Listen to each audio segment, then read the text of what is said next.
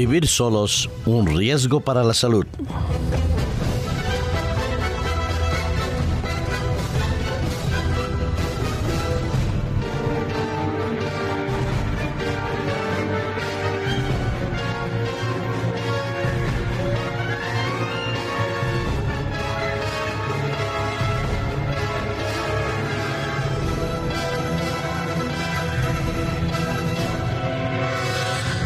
Desde el momento de la creación, cuando Dios creó a Adán y Eva a imagen y semejanza suya, reconocía que había una necesidad imperiosa que él mismo había creado y había puesto en el corazón, en la mente y en la vida de los seres humanos. La soledad no era nunca el propósito de Dios, ni tampoco el deseo ni el anhelo en toda su creación. Lo cierto es que Dios creó al hombre y a la mujer como dos seres absolutamente complementarios, necesarios el uno para el otro. Pero no solo creó el concepto de la, de la compañía en función de la vida de la pareja, del matrimonio, de la familia. Sí, así es es verdad que el núcleo social, el núcleo más importante, más fundamental de todas las sociedades es el hogar, el matrimonio y de su estabilidad depende también la estabilidad y la salud social. La vida en compañía es una vida de realización plena, de complementos en cuanto a las percepciones de la vida, a los sentimientos, a los afectos, a los anhelos y a los proyectos el hombre y la mujer se necesitan mutuamente para completar una visión en su integridad y en su totalidad de todos los aspectos de la vida cotidiana. Pero no siempre ni el hombre ni la mujer coinciden y forman hogares y parejas estables. Pero también hay un fenómeno social que cada vez es más frecuente en los mundos occidentales y desarrollados, en los países llamados del mundo de primer orden. Y es que las personas que viven solas se han multiplicado casi hasta por tres. En un estudio que se ha realizado en Finlandia, donde se analizaron 3.500 casos que estaban tomando antidepresivos, constataron un hecho que ya muchos de nosotros venimos anunciando previendo y también luchando para que la situación no sea así. Es que las personas mayores viven en soledad. Desde hace tres décadas se ha multiplicado en los países occidentales y en personas como en Estados Unidos y en el Reino Unido, en Francia, en España, que una de cada tres personas mayores de 55 años están viviendo solas. La edad media en ese estudio es de 44,6 años.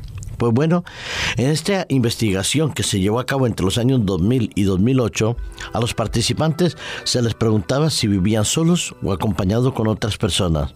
Se les había indagado y cuestionado sobre el apoyo social con que contaban, ambiente laboral, educación, ingresos, condiciones de vivienda, hábitos de consumo y ejercicio físico que practicaban.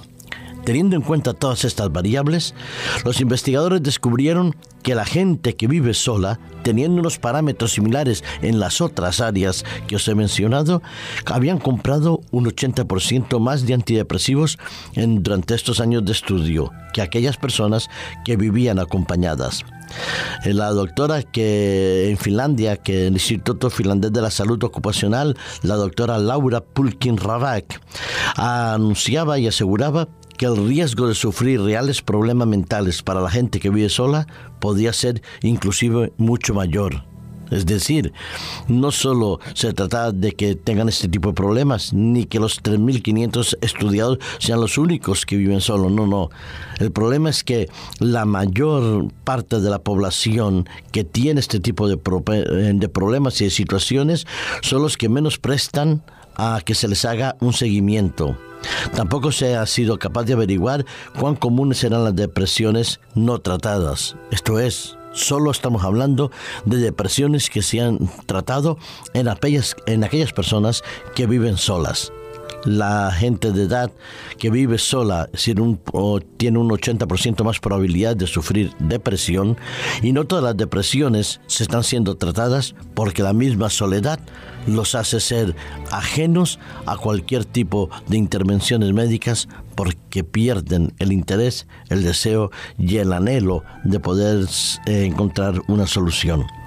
Los investigadores de este estudio creen que vivir con otras personas puede proporcionar, y seguro que proporciona, un soporte emocional, sentimiento de integración social, como otros elementos que protegen los problemas de la salud mental, de la depresión, como es el hecho de sentirse aceptados, amados y valorados. La persona mayor que vive en compañía siente que todavía juega un papel importante en la vida de aquellos que lo rodean. El estudio asegura que todos estos factores involucrados deberían ser tratados para residir la incidencia en la depresión en las personas en edad que puedan todavía colaborar o participar en algún tipo de actividades. La directora de la organización británica Mind, que es organización sobre la salud mental, Ben Murphy, asegura que las personas que viven solas tienen un impacto en la salud mental mucho más importante en los países desarrollados, sin mayor tecnología, mayor cualificación, mayor capacidad económica para responder a otras necesidades, pero mayor es el drama de la soledad. Sí, Dios tenía razón.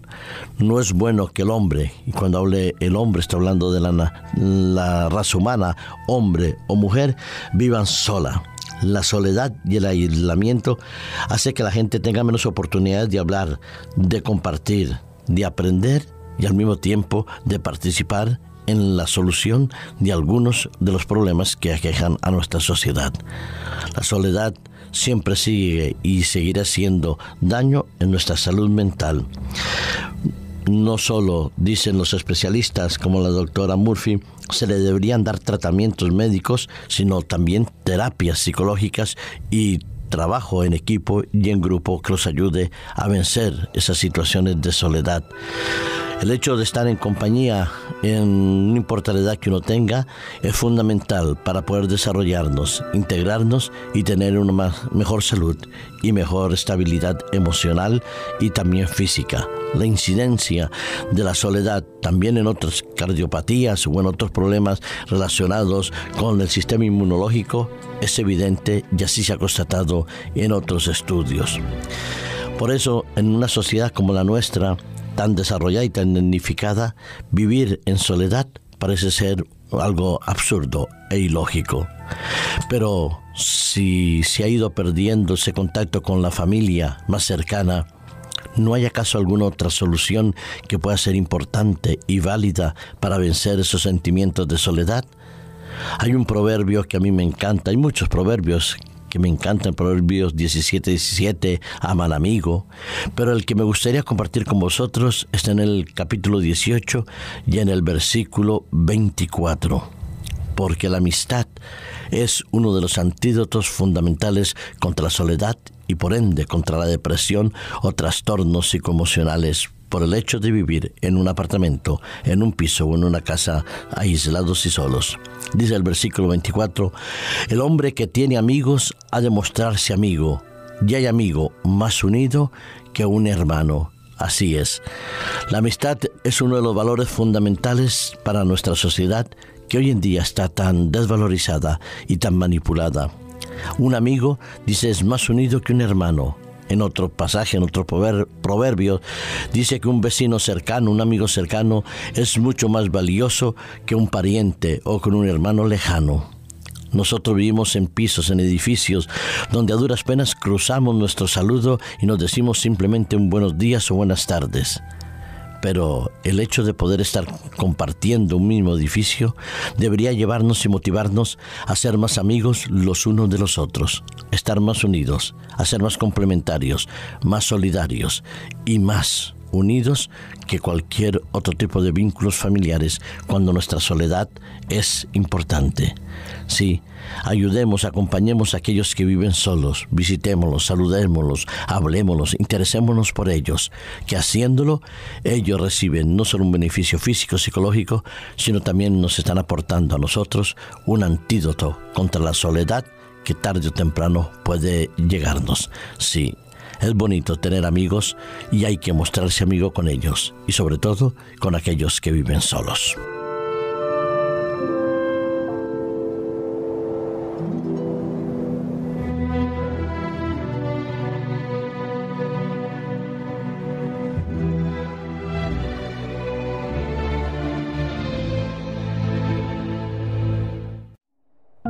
Producido por hopmedia.es